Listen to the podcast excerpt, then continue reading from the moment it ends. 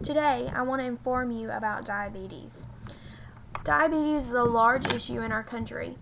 Coming from a family who deals with it nearly every day, I've seen how it can and cannot affect your lives.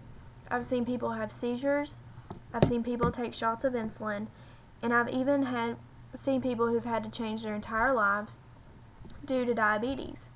When you're younger, these things never cross your mind. You believe you're invincible as a child.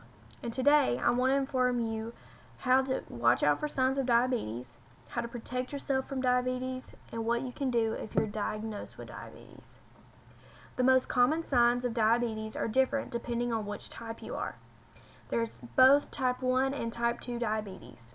With type 1, signs can be frequent urination, unusual thirst, extreme hunger, lots of weight loss, fatigue, and irritability. Type 2 has a little bit of a difference when it comes to symptoms.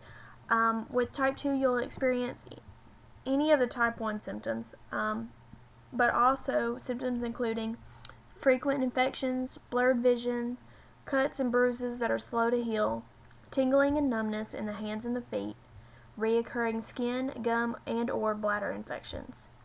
With preventing diabetes, there are a few things that you can do. First off, go visit your doctor. Walk in, have them check your sugar levels, let them know that you're experiencing some little different things here and there. But you can also change your eating habits beforehand. Make sure that you get lots and lots of exercise because that's another great precaution. Both of those will help you in the long run. If you are diagnosed with diabetes, the best thing that you can do is work with your doctor. Let them help you. That's what they're there for. Work with them to create a healthy eating plan. The most important thing that you can do is not stress yourself out about diabetes. Luckily, it's a controlled disease. It can be treated and sometimes it will even go away. It's not easy having diabetes. I've had my own experiences with it, but with a positive attitude, anything's possible.